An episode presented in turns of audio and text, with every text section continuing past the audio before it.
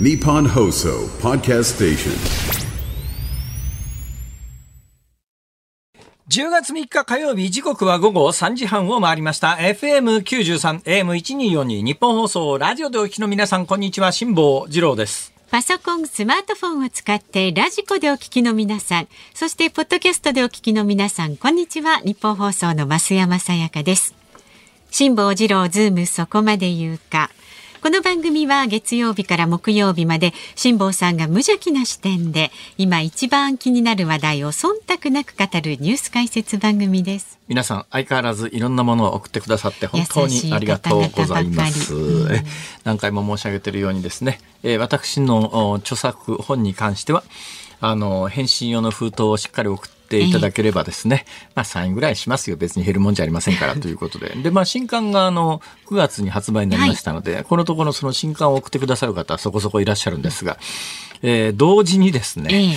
とにかく金と新刊以外はやめてくれとこう申し上げているにもかかわらず、もうこれいうのをラジオで紹介するとですね、ラジオでもしかすると紹介してもらえるかもしれないと思って送ってこられるという方もいらっしゃいますから、もうちょっとやめようと、こう基本は思っているのでございますが、だからもう今後何か送っていただいてもですね、ラジオで紹介するなんていうことはありませんので、お気遣いなくというねこともあって、どうしてもラジオで紹介してほしいという方はですね、日本放送の営業と話をしていただいて、そうですね、ぜひ営業としていただきますとね、CM として放送していただくといいですね。それは妙案ですよ、辛坊さん。そうですね、だからですね、その一方的な宣伝になるようなことはやめようとこう思ってるのでございますが、うわタイムリーだなと思ったのがありましてね、昨日のニュースでこの番組ではやらなかったですが、小金井ね、小金井、わかりますか、小金井。私よく知ってるんですけど、昔武蔵小金井とかって駅も知ってるんですけど、小金井ついて、ね、だけど小金井っていうのがどこにあるか実はよく分かっていないんですが、東京と埼玉の間ぐらいですかね、私のイメージでいうと。間っていうか、近いですか、そっちの方ですか。武蔵小金井とか花小金井とかいろいろありますけれども。あります。じゃあ例えば東京駅を起点にすると東西南北どっちの方向ですか。みんなで指を上に上にですか。中央線に上ですか。上というか、山手線の東京駅からまっすぐ上に上がると、新宿とか池袋とかそっちじゃないですか。池袋の方行っちゃいますよ。だから、池袋の方じゃないですけれども、もうちょっと西の方ですか、だからもうちょっと西に行くと新宿ありますよね、もうちょっとさらに西に行くと渋谷がありますよね。もっとその山手線から出るわけですね。中央線でさらにどんどん中央線で、中央線真ん中走るは中央線ちょっとなんか気づいちゃった夢でしたね今ね。いや知ってますか、何ですか、ビッグカメラのね、歌が変わったっていうのが、私もねそれはね気づきましたよ。最後のビッグカメラのとこは同じなんだけど、そこまでが、曲も変わってますよね。そうなの、曲変わってたんですよこの間。昔の曲はタンタンタヌキのなんとかの曲ですよねタンタンタヌキ言うな、子供じゃないんだから本当ですよ、なんか多分違うタイトルがあると思うんですけども、節でビッグカメラって、真ん中通るは中央線ね、不思議な池袋。ところがですね、最近ビッグカメラの前を通ったら、あれ多分キャンペーンやってんですね、曲が変わった。だから大音量で、あれ俺の知ってるビッグカメラの曲と違うこれと思って、そしたら今からね 2,3 週間前に新聞読んでたら、なんかやっぱりよっぽど勇敢書くことなかったのかなと思うのはビッグカメラのテーマ曲が変わりましたっていうのが新聞記事になってて、これ新聞記事に書くようなことかと言いながらここで喋ってたら一緒じゃねえかっていう話は一旦横へ置いといて、昨日小金井で話は小金井に戻ってきました。よかった、そのままなんか中央線であっちの方に、中央線に乗ってそのうちユーミンの中央フリーウェイかなんかの話して調布基地を抜けるんですよねみたいな話になるともう大混乱ですね。戻ってきました小金井です。小金井の公園で、白骨遺体が見つかったっていうニュース知ってます？この番組でやってないんですが、白骨遺体が見つかったんですよ。で、どうやら3年前に行方不明届が出てると。で、多分その男性ではなかろうかということなんだけれども、小金井の公園歩いてて白骨遺体見つけた人はびっくりしただろうなと。そりゃそうでしょ。現場の写真を見ると、なんかちょっと閉鎖されてるエリアみたいなんで、普通の人が散歩で入っていけるようなところじゃないっぽいんですが、かなりね、うっそうとした樹木がいっぱいのところなんで、現場をこう見ると、現場の写真を見ると、私なんかの感覚で言うと、もしかすると自殺で入ったのかなと。まあそんなところでだって森に迷い込んで出られなくならないでしょ、小金井で。公園の中ではね。富士山の樹海ならよくあるんですよ。富士山の樹海というのは、私は富士山過去4回登ったうちの1回はですね、麓から登ったんですね。普通は5合目から登りますけど、5合目からと麓からとは全然距離が違うんです。よく登りましたね。で、樹海を抜けていかなきゃいけないんだけど、ほとんどの富士山の登山者っていうのは5合目から登りますから、5合目と麓の間ってほとんど誰も会わないんですよ。だから1日登ってても、普通登山のマナーとしては、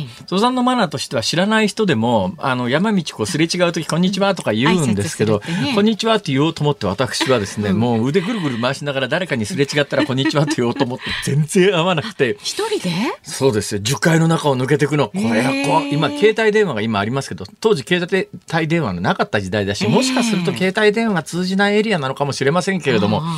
なんか結構不気味だよな。こういうところに樹海の道それて中に入っちゃうと、まあ白骨遺体とか、結構自殺の有名なところ、名所と言われると、名所って変な言い方ですけどね、そういうところだったりするっていうニュースが昨日あったんですよ。それで多分この小金井のケースは自殺だろうなと思うんですが、改めて日本で行方不明になってる人って何人ぐらいいるんだろうとふっと思ったんです。調べてみました。調べましたか。日本で1年間に行方不明になってる人何人いると思います？1年間でほとんど行方不明になって、なんか人が消えたらニュースになりそうな気がするじゃないですか。アメリカなんかはね、結構な勢いで人がいなくなって、しょっちゅういろんなところにこの子供がいなくなりましたって張り紙してあったりなんかするんですが、日本は子供さんが一人いなくなったら多分かなりの大きなニュースになりますから、日本ってそんなに行方不明者出てないだろうとこう思うでしょ。年間17,000人突破してます。何百人かと思った。年間17,000人以上。ただし、さっきの子供さんっていう言い方しましたけれども、大抵が認知症の方々です。だ突然おじいちゃんおばあちゃんとか消えちゃったとか、認知症の方でいなくなっちゃった。で、認知症になっていなくなったら見つかると思うじゃないですか。だってどなたかがこうなんか、だから17,000人以上行方不明になってるけれども、その17,000人以上がそれっきり見つかんないっていうわけでもないんですよ。なるほどね。かなりの割合の人は見つかるんですが、それでも全員見つかってるわけじゃなくて、なんかうちのおばあちゃんいなくなっちゃって。警察に行方不明の届けは出したんだけど、結局もう何年経っても見つかりませんっていうケースは現実にあるんです。そうなんです。だそういうケースってほとんどニュースにならないんですよ。だからニュースにならないからそういうケースはないと思ってらっしゃる方が大半だと思うんですけど、実は日本で行方不明者って、まあその後見つかる人がほとんどなんですが、それでも1年間に17,000人から18,000人ぐらい行方不明者が出てるんですよ。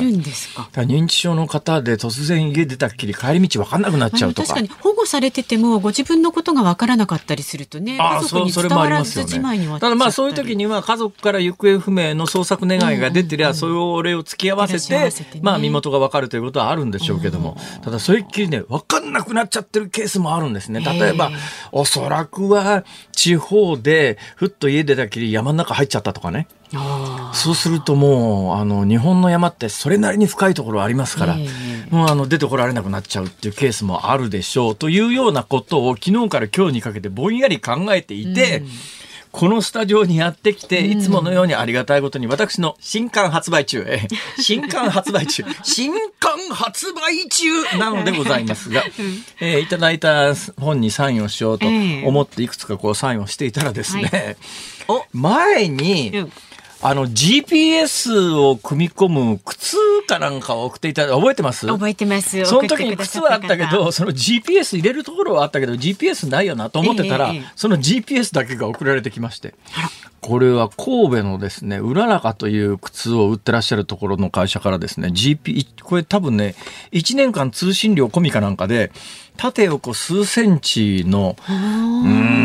だから SD カードよりはだいぶでかいけれども、昔のなんとかカードと同じぐらいですね。なんとかカードってあったじゃないですか。フラッシュメモリー。昔のフラッシュメモリー分かりませんかね。はいはい。まあ、縦横3センチ、4センチぐらいだと、厚さが数ミリって感じの大きさなんですが、これをいろんなところに仕込んでおくと、居場所が分かると GPS で。これでもストーキングにも使うと思います。悪用する方がねいると思う。そういうこと言っちゃダメですよ。大丈夫です。お金もらってるわけじゃありませんから単に私のところに送ってきていただいただけですから。でもこれはかなり便利ですよね。使い方によってはだから多分その1万7000人行方不明の高齢者が出てるという日本の現実考えると、それなりに需要もあるんじゃないかなと。 GPS の端末で多分これ GPS でだから自分で場所を発信するんでしょうね。だからずっとトラッキングでおばあちゃんいなくなっちゃったよねって思ってパソコンで検索するとおばあちゃんはここにいるわって分かるっていう。ちっちゃいしね。そうですね。だからまあ靴の中に仕込めるぐらいな、だからカバンにつけとくとかっていうようなこともあるぞということで、昨日から今日にかけてその小金井のニュースを受けて考えていたそのタイミングじゃなかったら紹介してませんからね。特別やでーっていうほら子供言うじゃないですか。なんか特別やでー。だからねこれはね。関西ではそういう言い方なんですが、関東ではなんて言うんですかね、関西の子供は。まあ、特別だよとかなんか言うんですかね。そうですね。特別だよなんか関西人が特別だよって聞くとゾワゾワっとするんですね、これが。特別やで、はい。特別やでゾワゾワしませんか。あ、関東の人はあれですね。まあ、関西弁に許容、まあそうでなかったらさんまさんとかあそこまでね。ダウンタウンとか売れてないですよね。ただ関西の人間はですね、ここだけだよとかなんか言うとね、ゾワゾワって殴ったのかともうなんか聞くだけでゾワゾワするわみたいな。差し込まりすぎな感じなんですかね。ということでございまして、年間1万7000人以上の日本人が実は毎年行方不明になっているという事実は知っておかれてもよかろうと。そういうことでございます。はい、気をつけて生活してまいりましょう。さあズームそこまで言うか。この後は昨日の夕方から今日この時間までのニュースを振り返るズームフラッシュ。で4時台にズームする話題はウクライナの反転攻勢の現状、各国の支援と資金の問題はというテーマで、神戸学院大学経済学部教授の岡部芳彦さんにお電話で伺っていきます。で5時台はノーベル生理学医学賞コロナワクチン基盤技術の技術者にというニュースにズームいたします。番組では今日もラジオの前のあなたからのご意見お待ちしております。そして番組のエンディングでお送りするズームオンミュージックリクエスト。ラジオの前のあなた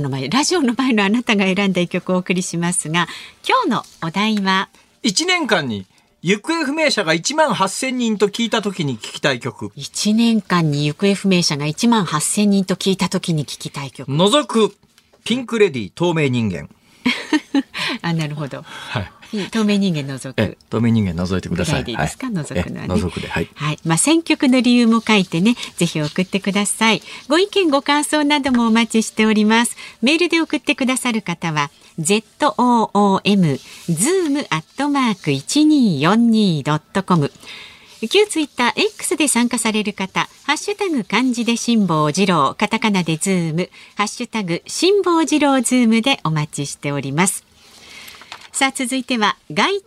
.comプレゼンツマーケットインフォメーションです。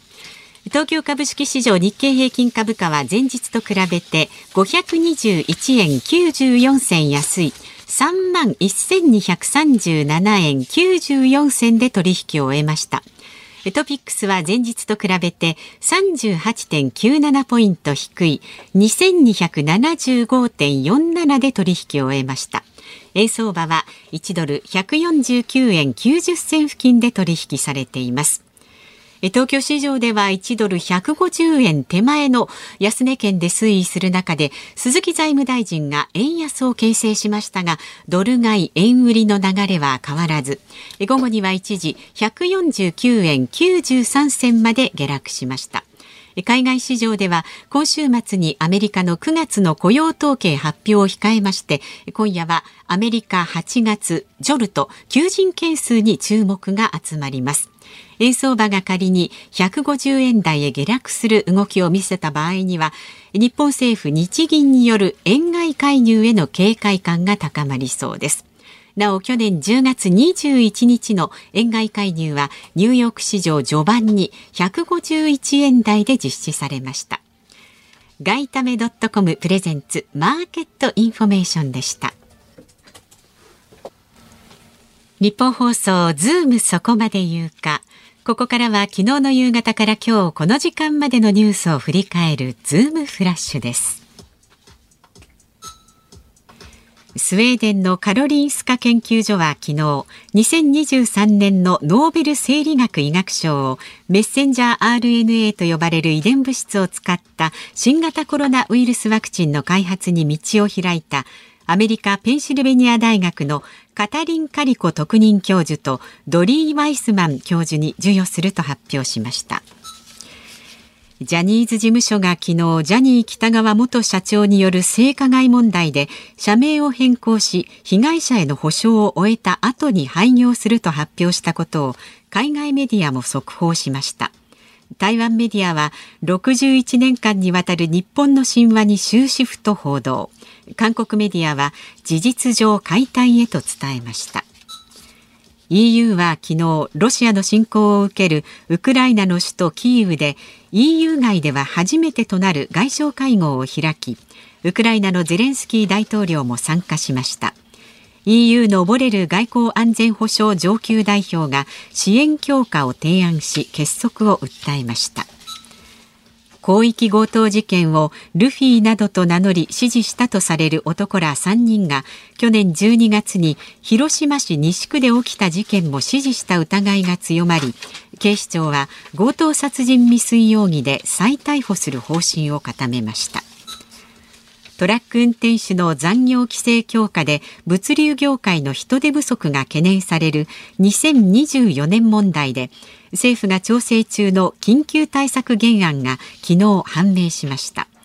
運送業者の負担となる再配達を減らすため、玄関前に荷物を置く置き配を選んだ人にポイントを付与する実証事業が柱となっています。党に届け出ずにロシアへ渡航したとして、日本維新の会が鈴木宗男参議院議員の処分を検討していることが今日分かりました。党幹部は取材に対し、ルールとして定めていた海外渡航の際の届け出はない。国会議員団の副代表を務める鈴木氏の責任は軽くないと答えました。総務省は今日、建物内でも携帯電話がつながりやすい周波数帯、プラチナバンドの未使用部分に関し、楽天モバイルから割り当てを希望するとの申請があったと発表しました。有識者会議での議論を経て、早ければ今月中にも割り当てを決定します。日本英語検定協会は2025年度から実用英語技能検定英検の準2級と2級の間に新たな級を導入する方針を決めました。新設は31年ぶりとなります。自慢話自慢話いきなり自慢話ってのもな。聞きますよ。そうですか。ありがとうございます。英検です。英検。英検持ってます？そろばんなら持ってるんですけどね。そろばん何持ってます？そろばんは、ね、2級。そろばん2級、あ、すごいですね。そろばん2級だと暗算入りません？暗算入りますよね。そろばん私3級なんです。商工会議所主算3級で、3級は暗算がないんです。で2級以上暗算が入るんですけど、暗算って頭の中にそろばんの駒を浮かべて、それをこう動かさなきゃいけないんだけど、どうやったって頭の中にそろばんが浮かばなかったんで頭にそろばんが浮かばないと暗算できないんですよ。それで問題を最初の頃は普通に暗算するみたいに計算してたんだけど、それじゃとてもじゃないけどそろばんの暗算には追いつかないと。そろばんあると思ってこうやって指動かすんですね。無理、そんなことできませんよだからもういいか、手段3級で、なんか履歴書書くときに手段3級まであればいいって言われたんで、やめたと思ってやめちゃったんですけど。ここから自慢。はい、ここから自慢です。英語検定、私の頃は1級2級3級4級しかなかったです。あ、そうでしたか。はい。だから私と増山さんの間に、例えば今は準1級、準2級、5級っていうのがありますね。はい、これだからね、5級っていうのはまあともかくとして、多分9を増やすときにもともと1、2、3、4だったんですよ。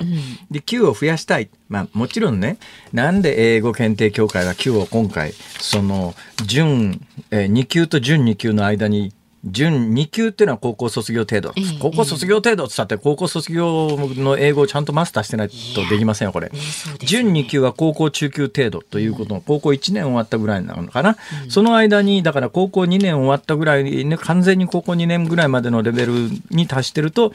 ていうのを多分つけると思う。名前が決まってないのかな、だから2級と準2級の間に何か一つ足すっていうことなんですけども、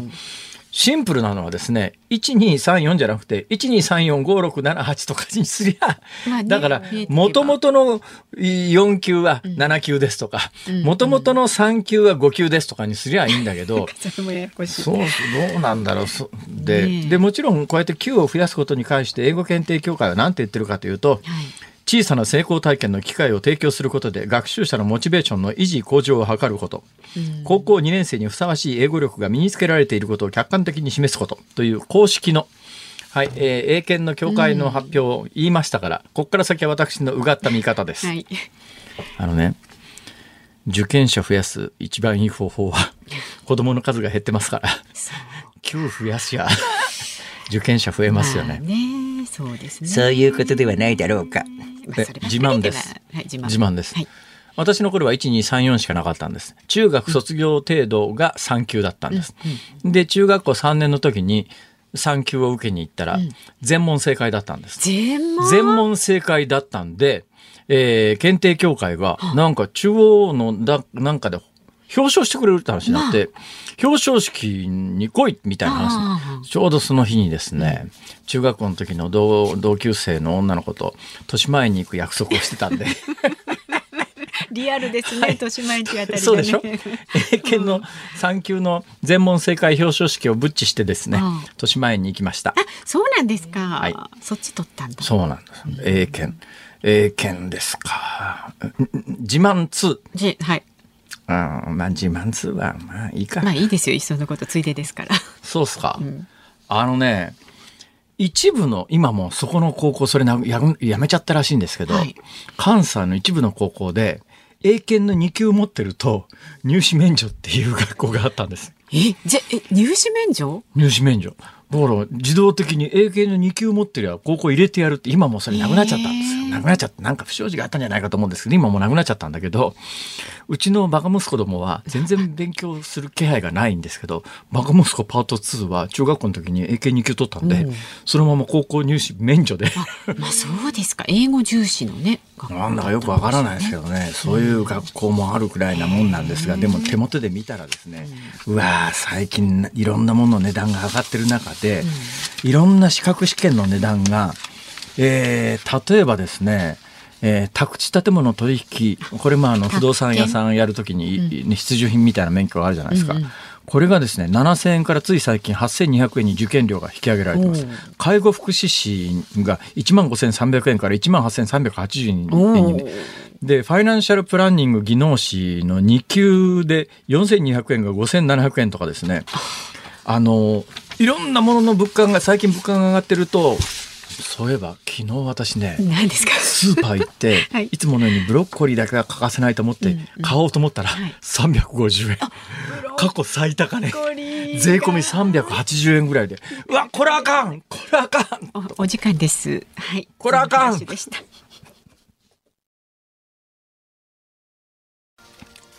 10月3日火曜日、時刻は午後4時4分に今ちょうどなったところです。東京有楽町日本放送第3スタジオから辛坊治郎と増山さやかでお送りしています。さあ辛坊さん、私たちですね、何か間違えましたか。痛恨のミスを犯したことがごめんなさい申し訳ございません。何ですか。いただいたメール、同じようなメールたくさんいただいたんですが、神奈川県横浜市の GG トッシーさん、ビッグカメラのテーマ曲が変わったという話、私はポイント会員なんですが最近ご無沙汰していて知りませんでした。ビッグカメラが聞けなくなったんですね。いや、そこの部分は残ってると思います。最後は残って、はい、最後のビッグカメラだけは残ってたような気がします。はい。まあ、とにかく変わったのね。で、ごめんなさい、通行のミスは何ですか？真ん中通るは中央線はヨドバシカメラですよ。あ、まあ、たくさん荒川区のミッドナイトストーリーさんもヨドバシの歌ですね。それからゆずっこさん、柏市もビッグカメラじゃなくヨドバシカメラです。ああ、そうか、タンタンタヌキはあれはビッグカメラなんだけど、ヨドバシは大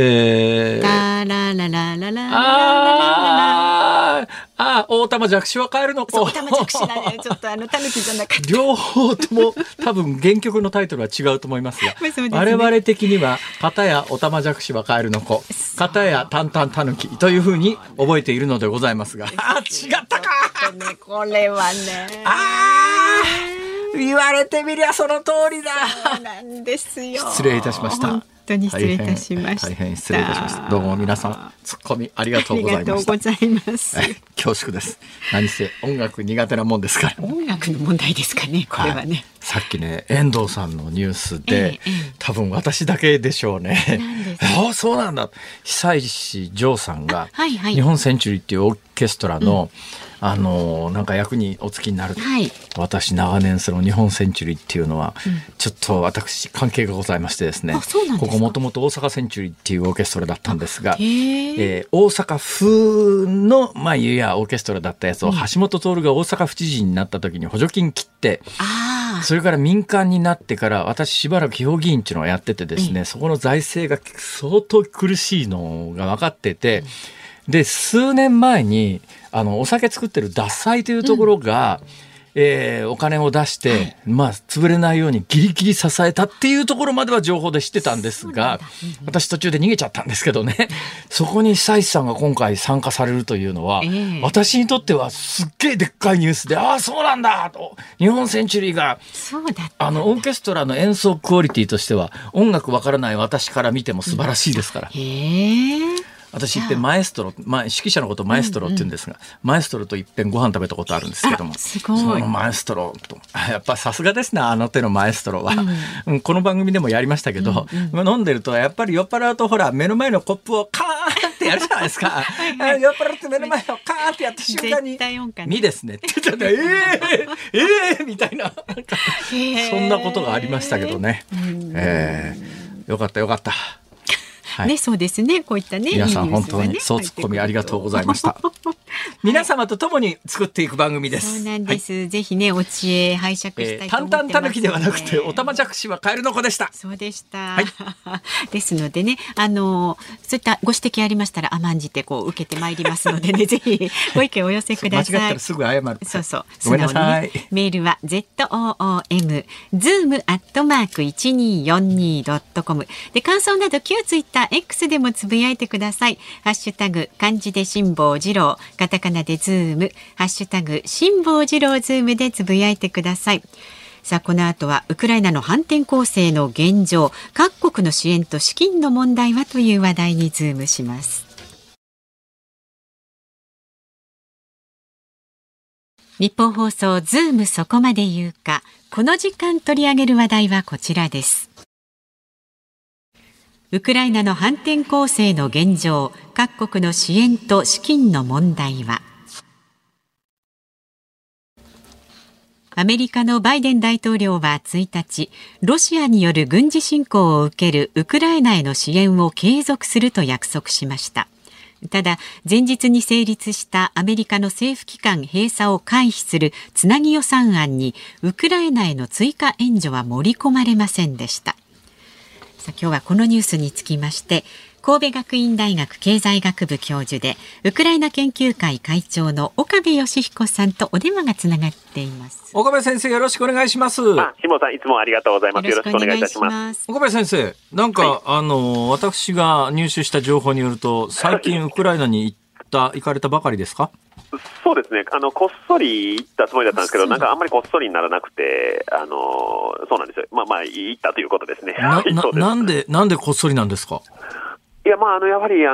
日本政府、外務省を中心に退避勧告も出ておりますので、あんまり目立たずに行こうと思ったんですけど、結局すごく目立つことになってしまったりして、無事帰ってきました。今回は何日ぐらいの日程ですか？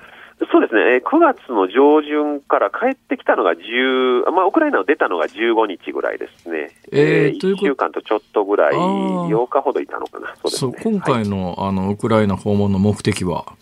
そうですね、行く理由にもなったんですけど、ウクライナ版ダボス会議と言われているヤルタヨーロッパ戦略会議というものが毎年9月にありまして、はいはい、その招待状が来たのと、あとほぼ同時に、実は今年の6月にウクライナ最高会議、国会が勲章を私に名誉賞という勲章を授与すると決定してまして、それの授与式もするっていう連絡があったので、行くタイミングかなと思いまして言いました。ウクライナで勲章を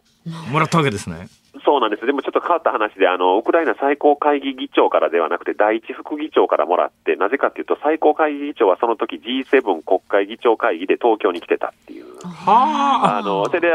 最高会議議長は私個人的な知人なのでちょうど同じ日にメッセージが終了式の日にメッセージが来まして、あんたどこっていうメッセージが来ました。すいませんウクライナですみたいなすれ違いになったということですか。東京でもらってもよかったんじゃないかなっていう気もちょっとしなきゃなかった。それはやっぱりウクライナ言ってもらうのが値打ちでしょう。そうですね、そうです。それはどういう勲章なんですか？はい、一応ですね、ウクライナ国民、あるいは一部外国人にも贈られる国会が贈る一番最高の賞でして、私はウクライナ文化とかあるいは二国間関係を深めたっていう貢献で重要というふうに書いてましたね。なかなかラジオでその勲章の形まで描写していただくのは恐縮なんですが、日本の勲章ってほら、放浪で白と赤が基調になってて、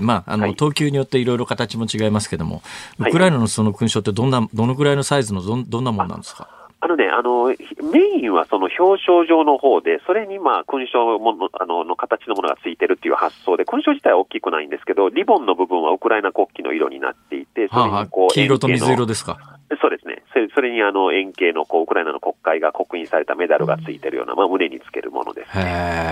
はい、先生、岡部先生、いよいよロシアは行きづらくなりましたね。いや、そうですね。もともと私は入国禁止なので、もう行けないっていうこともあるんですけど、そうですね。直ったら、それはあります。これもちょっと別に聞いても聞かなくてもどうでもいいようなニュースではあるんですけども、同じ、今日のニュースのタイミングで、国会議員の鈴木宗男さんがロシア訪問してますけど、これは岡部先生の目から見るとどういうふうに見えるわけですか？ある意味、ちょっと改革付きですけど、立派なことというかですね、実は今までの問題っていうのは、実はロシアと交流をしている日本の政治家って、実はロシアの政府高官と個人的なつながりが実はなかったんですね。ポジショントークで、例えば安倍さんとプーチンが仲がいいって言われたとしても、あれは首相と大統領の関係でポジショントークに過ぎなくて。なるほど。実際日本の国会で個人的なつながりをウクライナの国会、ごめんなさい、ロシアの国会議員と持ってる人っていうのはほとんどいない。なるほど。そんな中何か関係をつなぐっていうことはありかなとは思うんですけど、手続き論とかいろいろ揉めるかね、党の許可を得てないとかいろいろこれからはあるのかもしれないなと。鈴木宗男先生も実は今回外務次官と会ってるんですけど、実はアジア担当の外務次官でなんですね。だからどっちかというとポジショントークで合ってるかなという気もちょっとしてます。ウクライナ情勢には関係ないということですね。つまり今回あったロシアの責任者は。そうですね。日本とアジア太平洋地域担当っていうことですね。さて、岡部さん、実際にウクライナどういうルートでどう行かれたんですか？行きはちょっとやや言いにくいんですけど、言いにくいんですか？いや、実はね、国際会議参加の参加者だけの特別列車で行きました。実はその国際会議自体は終わるまでは日程を伏せるようにというふうにも言われてまして、そういうのはやっぱり空爆とか受けたらいけなくて、もちろんオープニングのスピーチはゼレンスキー大統領だったので、あと政府高官もふらふらと会場を歩いているような状態でして、なのでなんか終わるまでに日程を言ったら捕まる可能性がありますみたいな招待状が来ました。もう終わったから大丈夫ですか？全然大丈夫ですね。それは隣国からじゃあ電車で入ったって感じですか？ポーランドからです。ポーランドから列車で行きまして、その時実は皆さん国際会議自体は2日間なので、すぐ帰る人たちはちっちゃいコロコロバッグを持って私はまだもうちょっといるんで大きなコロコロバッグを持って一人で夫婦言いながら歩いてたら、手助けをしてくれた人が実は前のポーランドの元外務大臣だったとか、そんな感じでびっくりしたりしました。その時ただ単に手伝ってくれた人かなと思って会場で見たらパネリストで壇上に座ってたんで、ちょっと後でなんかこう喋るのがうまくもう修正できなくなっちゃっ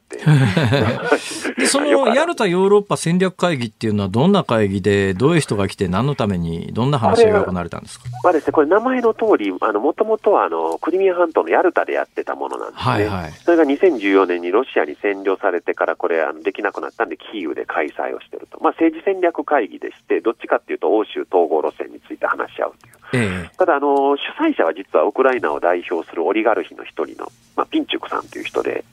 だからオリガルヒが主催してるけども、まあ、結構政府高官がみんなで、オリガルヒって何でしたっけ？加藤資本家でこう経済をちょっとこう支配してる人みたいな。なんか私らのイメージでオリガルヒって聞いた瞬間に、はい、プーチンで儲かったロシアの金持ちっていうイメージになっちゃうんですけど、はいはいはいはい、ウクライナも同じようなこともあるんですけど、まあ、ウクライナ人に聞くと、まあ、いいオリガルヒとは言わないんですけど、まあ、悪い人もいれば、まあまあ、そのピンチュクっていう人はまだ比較的チャリティなんかで熱心だとは言われます。なるほど、なるほどね。はい、それでなんか結論が出たんですか？結論めいた話が出るようなもんでもないんですか？いや、それは意外に出ないんですけど、こっちとしてありがたいのは、まあ、我々がよく見てるような、基調講演はさっき言った通りゼレンスキーでしたし、例えば会場の、ちょっと、コーヒーブレイクの時には、大統領府長官とか、クレバ外相とかとも話すことができたりとか、最後のゲストは、ブダーノフ、情報総局長が来てましたね。基本的に何語でやるんですか、この会議は？同時通訳で英語とウクライナ語でやってますね。なるほどね。はい、さて、まあ、今ヤルタで、まあ、行ってたやつを今回はキーウでという話なんですが、はい、どうなんですか、こっちでニュースを見てるとロシアから無人攻撃機みたいなやつがどんどん飛んでってる状況の中で、それはそこでそういうふうな面々が集まってるということが漏れたら、そこがピンポイントでミサイル攻撃される可能性もないとは言えないだろうし、なんかそういう緊張感ってないんですか？はい、それがね、まあ、防空壕のようなところでやってますので、まあ、飛んできても会議は中断しないっていうアナウンスがあったのと、まあ、キーウのミサイル撃墜率が、まあ、その時まではだいたいもうほぼ 100% に近かったので、まあ、その点では安心感はあったかな。まあ、ちなみに私がホテルに泊まってる時ももちろん空襲警報は鳴ったりはしましたね。いや、今ね、いや、それをお聞きしたのは今手前にですね、はい、岡部さんが多分これはなんか表彰状かなんかまさにさっきの、勲章かわかんないですけど、はいはい、そういうのをもらってる写真が手元にあるんですが、なんか普通に、窓があって、その窓の外からカーテンがあって光が差し込んでるように見えるんですよ。そうですね。これって、この窓からミサイル飛んできたら終わりじゃないですか？そうなんですけど、まあ、毎日でもないし、やっぱり、まあ、日常はだいぶ取り戻してるっていうことと、まあ、さっきも言った通り、欧米の支援もあって、防空システムが機能してるので、比較的大都市ではあまり落ちない、っていうので、まあ、普通に暮らしてますね。当然、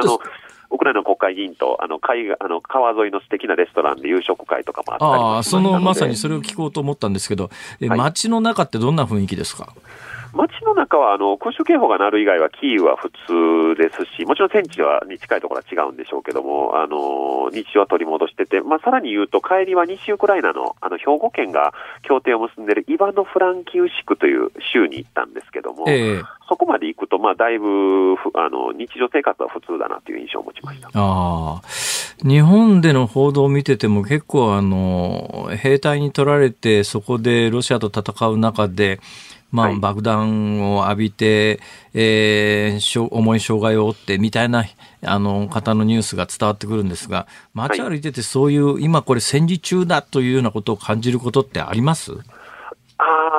ある面とない面があって、さっき言った通りレストランカルチャーは復活してきてるねっていうふうに言う現地の人もいれば、あるいはまあ私は以前から比べるとやっぱり迷彩服で歩いてる軍人の数っていうのは圧倒的に多いわけですよ。はいはいはい、だからやっぱり戦争中なんだなっていうことはやっぱり意識はしますね。ただ戦争中だけどその兵士たちがピリピリしてるかっていうともちろんそういうわけでもないという感じですね。どうなんですか、ウクライナの皆さんの、ゼレンスキー大統領に対する、まあ感じっていうのかというのは、なんでこれを聞くかというと、今ウクライナで大統領選挙が本来ならば来年ですかね、なんか行われる予定だけれども、戦時下で選挙なんかできんのかっていうようなことが、でも西側の中にはやっぱり援助を続ける限りにはウクライナが民主主義国家であるということを証明してほしいから大統領選挙をやるべきだという声もあれば、いや現実に今戦争をやってる中で投票に地方なんか行けんのかよっていうの話もあって、それは戒厳令下では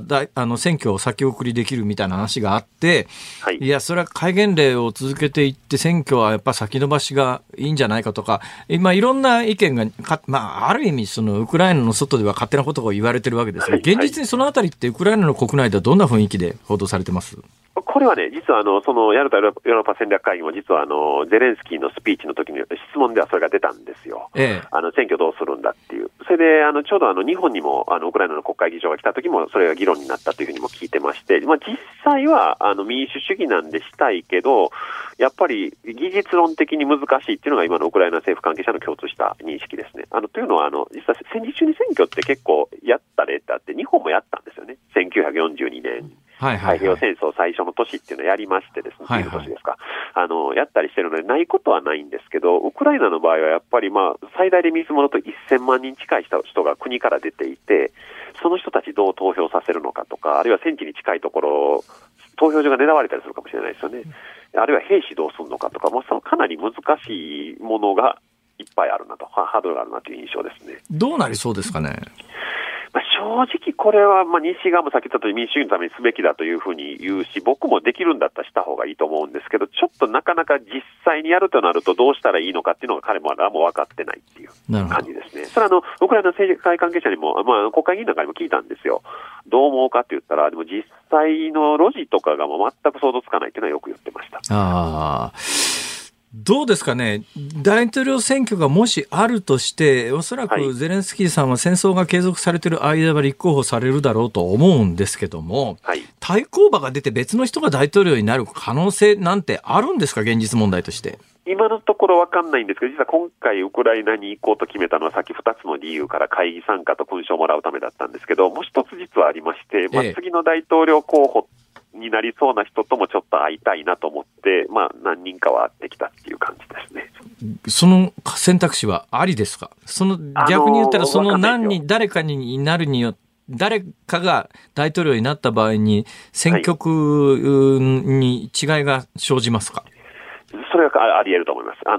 一つこれ言えるのは、やっぱりウクライナも今戦時下ですので、国民の支持もゼレンスキーに対しては高いですし、もちろんロシアに勝つんだっていう世論調査の結果も出てるんですけど、やっぱりアドレナリンがやっぱ今出てる状態なので、その熱気が冷めた後の国民感情っていうのはまだちょっと分かんないんですよね。はい。もしかしたらゼレンスキーの戦時下の功績を高く評価するかもしれないし、もしかしたら何かちょっとミスがあったんじゃないかと刷新を求める声も出てくるかもしれないという、それはちょっと感じてます。ただまだ実はそれを潜在的な候補になりそうな人たちも選挙に出るとか出ないとかは一切言ってない状態ですね。今はロシアに対抗すべき。なるほど、はい、さあそんな中でやっぱりどっかで、我々の思いとしては、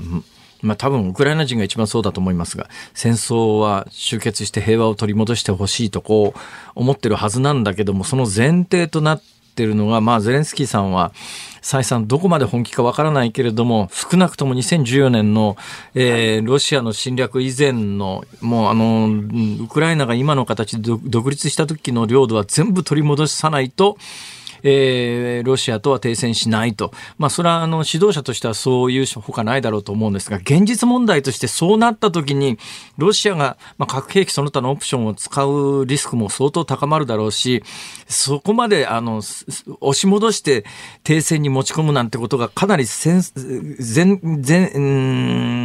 味のない話だとするならば、どの辺が着地点と考えたらいいんですかね。これね、ちょっとね、今の時点でやっぱり見えないところがありまして、これ理由はなぜかっていうと、これも現地で聞いたの中で意見が多かったんですけど、実はマリウポリを攻略するよりもクリミアを奪還する方が簡単なんじゃないかっていう風なことを言う政界関係者が多かったんですね。マリウポリっていうとクリミア半島の要するに黒海の北の方にのどちんこのように北海道の3分の1ぐらいの面積のものがぶら下がっているところがクリミア半島とすると、そこから東側に、ちょっと行ったところですよね。クリミア半島の、そうですね、要するに対岸っていうか、はい、ドネツク州の方になるので、そうなんですよ。ドネツク州の大きな、2番目の町なんですけど、そこをなんか今の戦況とかでよく解説があるとき、やっぱりマリウポリを奪還しようとしてるんじゃないかと、僕も言ってしまうんですけど、それより実はクリミアの方が簡単なんじゃないかっていう人たちが意外に政治家で多かったっていうのがすごく驚きました。クリミア半島はしかしロシアの現状黒海艦隊の司令部が置かれていて、この間そこの司令官を殺したとか殺さないとか結局よく分かんない状況になってますけども、そうですね。歴史を振り返った時にロシアってオスマントルコからクリミア分取ったというかなり昔の歴史を考えた時に、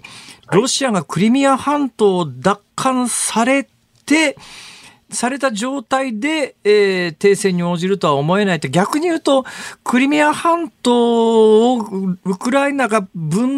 取り戻した段階で最終的にロシアの顔を立てる形の取引材料にするというようなことなんですかね。そこまでも多分おそらく考えてはないと思いますね。今はもう取り戻せるところは取り戻そうって言って、どこを目標にするかっていうのを考えてそうな感じに思えますね。戦略はあんまり実はないんじゃないかなっていうのが正直な感想です。どうなんですか？もうだいぶ寒くなってきてるんですか？ちなみに9月の上旬は日本と一緒で30度ぐらいはありました。はあ、はい、暑かったですね。でも、よく伝えられるのは、あと一月ぐらいするととんでもなく寒くなって凍り始めるから、一旦戦争ができなくなるから、残された時間は1ヶ月ぐらいだみたいな報道がちょっと前にあったと思うんですが。はい、泥濘期が先に来るという形ですね。ぐじゅぐじゅに道がなってしまうような。戦車走れなくなっちゃったやつですね。うん、そうですね。そうでもないのかもしれないんですけど、その後は凍るとまた戦闘は激化するような形になるので、冬は意外に戦闘は激化するかといったら結構戦闘が激化するのが地方の、恒例ですね。よくあることです。なるほど。さて、だいぶ時間が近づいてきました。最後に、これからどうなりそうか岡部先生の、見通しというか見解を聞かせてください。一つはですね、私はウクライナ専門家なので、ウクライナ国内のことから言うと、意外に汚職対策が進んでるなという印象が今回は強く持ったんですね。というのは、若い世代が結構、2014年の政変を経て、市民団体なんかを作って汚職を監視するみたいな運動が結構盛んで、それが結構政府に影響を与えてるなっていうのはちょっと思いました。だからもちろんこれは EU に入る条件の一つでもあるので、それは若い世代はかなり共有されてるなと。ウクライナにとっては希望なんじゃないかなっていうふうなことは一つ思います。で、もう一つははい、戦争から実は帰ってきた帰還兵の人たちが西ウクライナの街で集会をしてたのを見てた、追悼集会をしてたのを見たんですけども、ちょっとやっぱりなんか戦地で地獄を見た者同士の連帯感とでも言うんですかね、独特な雰囲気だったんですよ。だから彼らはまだ政治集団化してないんですけど、こういうたくさんの兵士が動員されて、あるいは戦地に向かっているのでですね、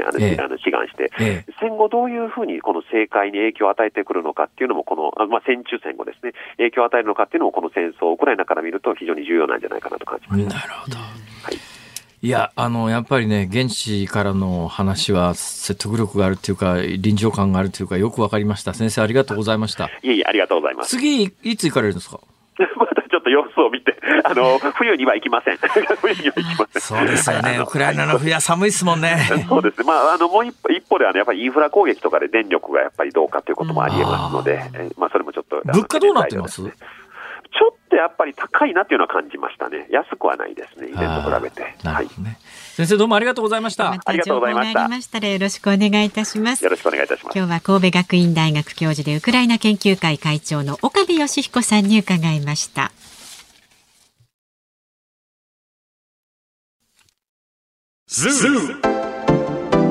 日本放送辛坊治郎ズームそこまで言うかをポッドキャスト YouTube でお聞きのあなた、増山さやかです。飯田浩二です。お聞きの内容は配信用に編集したものです。辛坊治郎ズームそこまで言うかは月曜日から木曜日午後3時半から生放送でお送りしています。ラジオの FM93 AM1242 に加えてラジコでもお聞きいただけますよ。ラジオラジコでは配信版では聞けないあんなことやこんなことがいっぱい。さらにリポーターがあなたの街にお邪魔する中継企画や辛坊さんが夕刊フジの記事を解説する夕刊フジそこまでズーム、そして生放送でしか参加できないリスナー参加コーナー、ズームオンミュージックリクエストなど盛りだくさん。ぜひラジオラジコでも辛坊治郎ズームそこまで言うかをお楽しみになってください。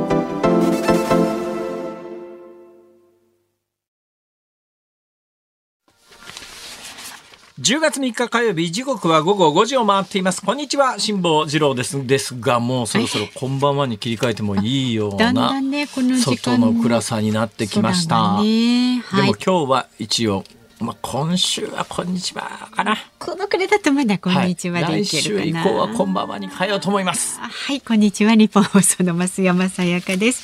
さあ5時を過ぎましたので、ズームをミュージックリクエストご紹介してまいります。はい、皆さんありがとうございます。今日のお題は1年間の行方不明者が1万8000人とした時に聴きたい曲、ピンクレディー透明人間を除くということですね。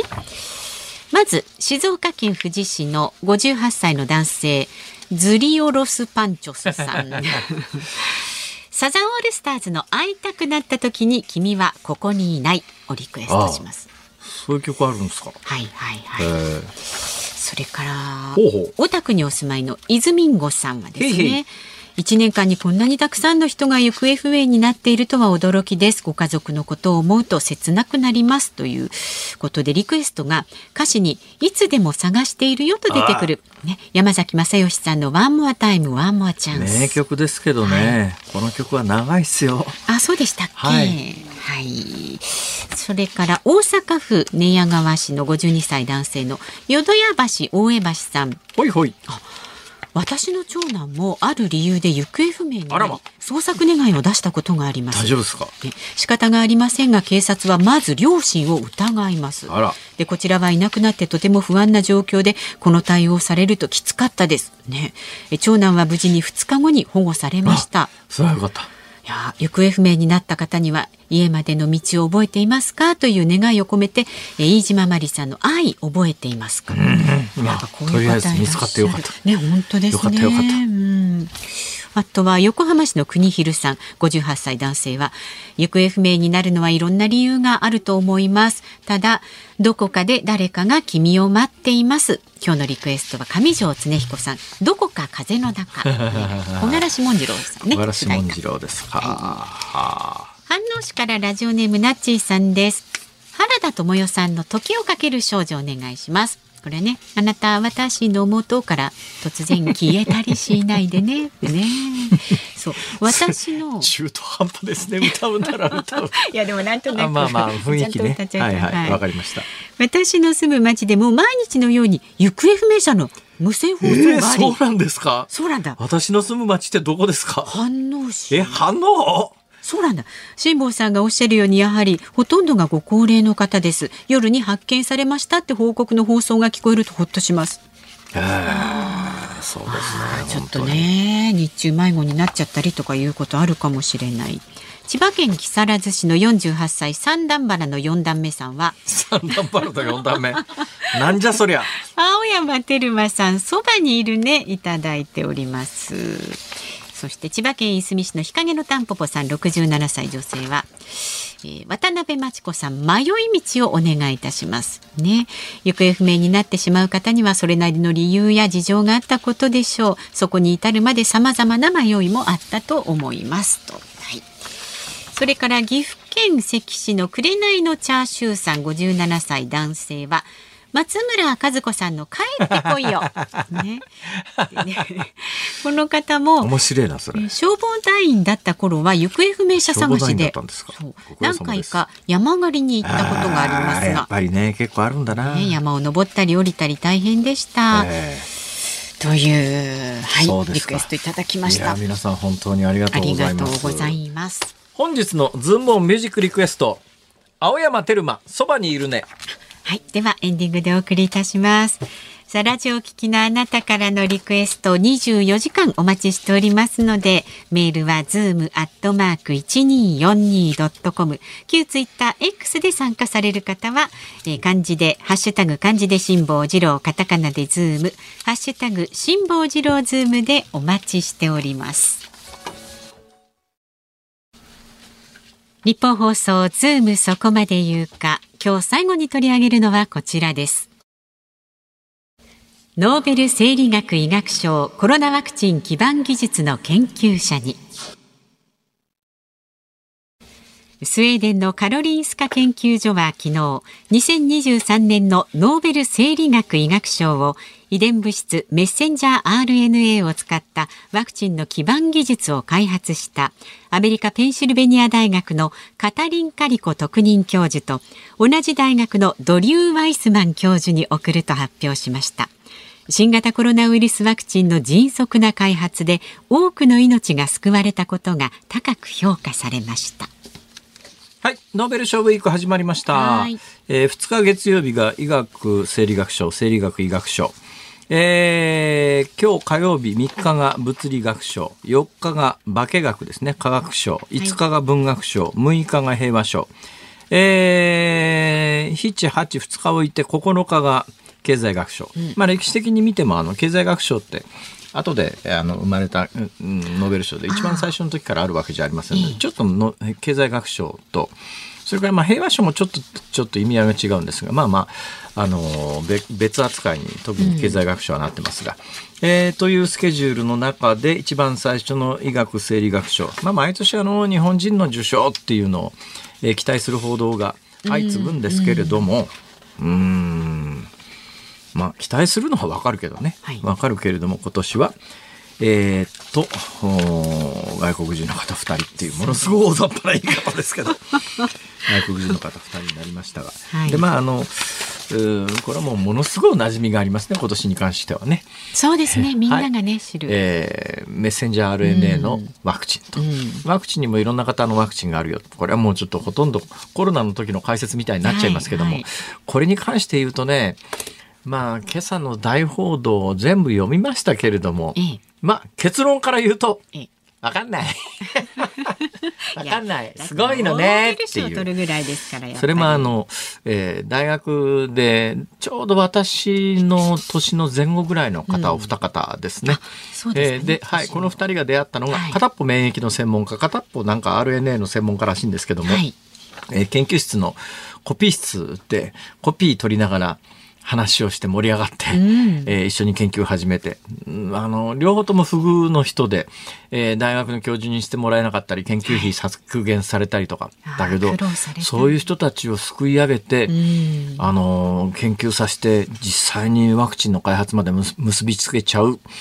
企業も偉いなと思いますけどね。でこの2人はメッセンジャー RNA で、我々が打ってるモデルナファイザーのワクチンがこれですよ。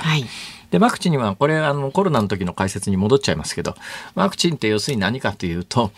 まあ、ウイルスが入ってきた時に人間ってウイルスを攻撃する抗体っていうのは持ってるけれども、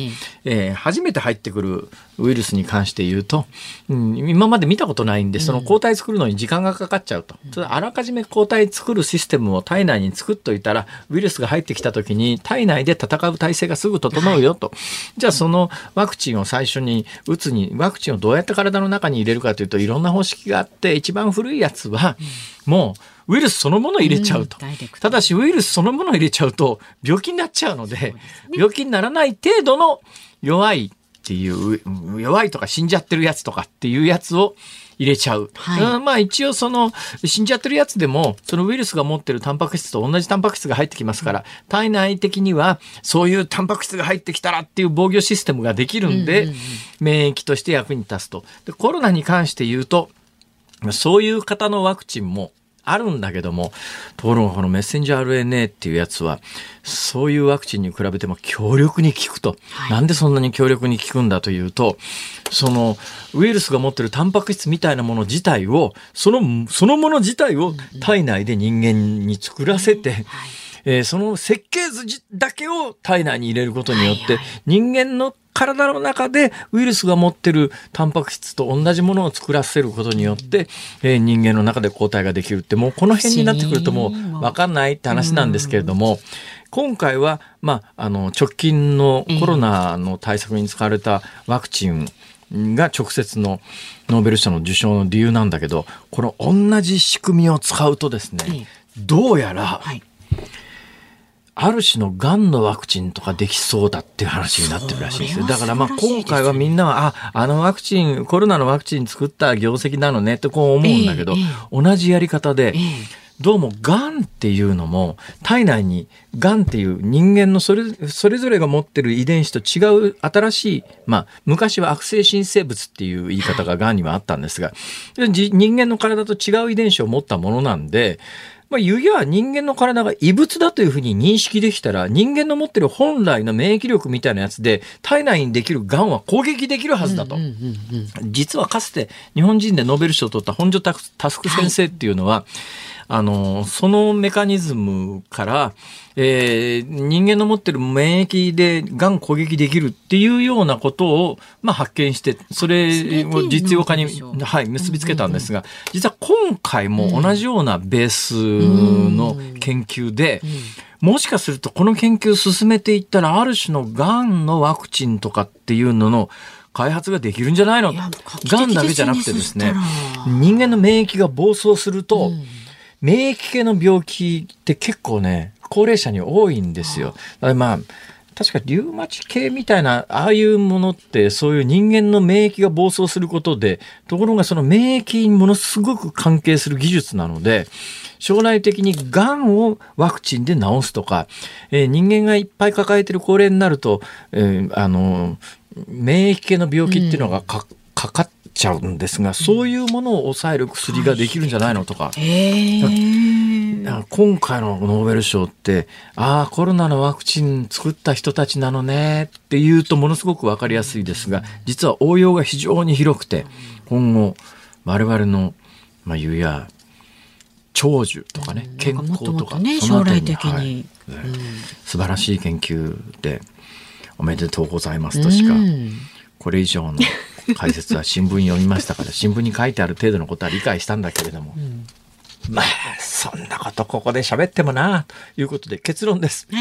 偉い。どうでしょうか。これでノーベル賞を受賞するんです。とても手が届かない。あんまりね、今回それ作ったもんだから全世界的にむっちゃ作った。会社に利益をもたらしたけども、本人たちはそんなに注目されている、今回のコロナの騒動がなければ注目されずに終わっちゃった可能性のある人たちですから、確かにね、そういう意味では巡り合わせっていう意味においてもすごいですよね。だいたい今回の受賞の電話を受けた方は、またドッキリじゃないのって思ったらしいっす。本当に突然電話かかってくるんですね、ノーベル賞ってね。だから事前にそういう情報が絶対漏れないようにコントロールしてますから、だから発表まで分かんないから、今日発表の物理学賞もあと何時間かですけども、分かんないんですね。なんとか文学賞で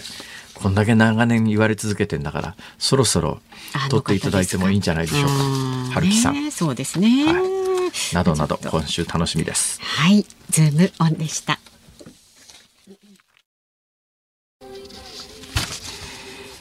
ズームミュージックリクエストをお送りしているのは、木更津市三段原の4段目さん、足立区ゼック東京さん、お二方からのリクエストです。青山テルマフィーチャリングソルジャ、そばにいるね、2008年の曲でございます、ありがとうございました。さあ、この後なんですが、日本放送新番組スタートです。伊集院光の種ね、伊集院光さん、大デカナイト以来、日本放送では28年ぶりに帯番組担当するということでね、注目なんですよ。という今、冠が増山さんの口から出ましたが、ということはつまり28年前に大デカナイトをやってらっしゃるった時に、はい、須山さんはすでに入社していたということですね。まあ入りたてぐらいな感じですよね。入りたてですよ、はい、で番組でこの番組ね募集したメールテーマがリスナーの皆さんから寄せられたメッセージによりまして話題がこう樹木のように伸びていくような番組を目指すということで、今日のメールテーマ種というそうですが、種はどうしてラジオを聞いていますかということだそうです。どうしてはない理由ですか、それとも方法ですか。どうしてだからこれは理由じゃないかな、理由だと思いますけどね。でパートナーはこちらの番組日替わりでランダムでお届けするんですが、初回は日本放送の箱崎アナウンサーでお届けいたします。で明日の朝6時からの OK コージーアップ、飯田さんお休み、新行一華さん担当します。コメンテーターはジャーナリストの佐々木俊直さん。取り上げるニュースは岸田政権発足から2年、新たな経済対策解散の可能性はなどについて取り上げるそうです。でこの番組辛坊治郎ズームそこまで言うかは、日本経済新聞中国総局長の桃井ゆりさんと日本へ観光に来る中国人処理水の影響にズームしていきます。桃井さん楽しみですね。ね、軽快な、そうですね、もう多分時間の問題でああなると思います。大丈夫ですよ。どうなるねん。大丈夫。以上辛坊治郎と、すいませんいかでした。明日もあります。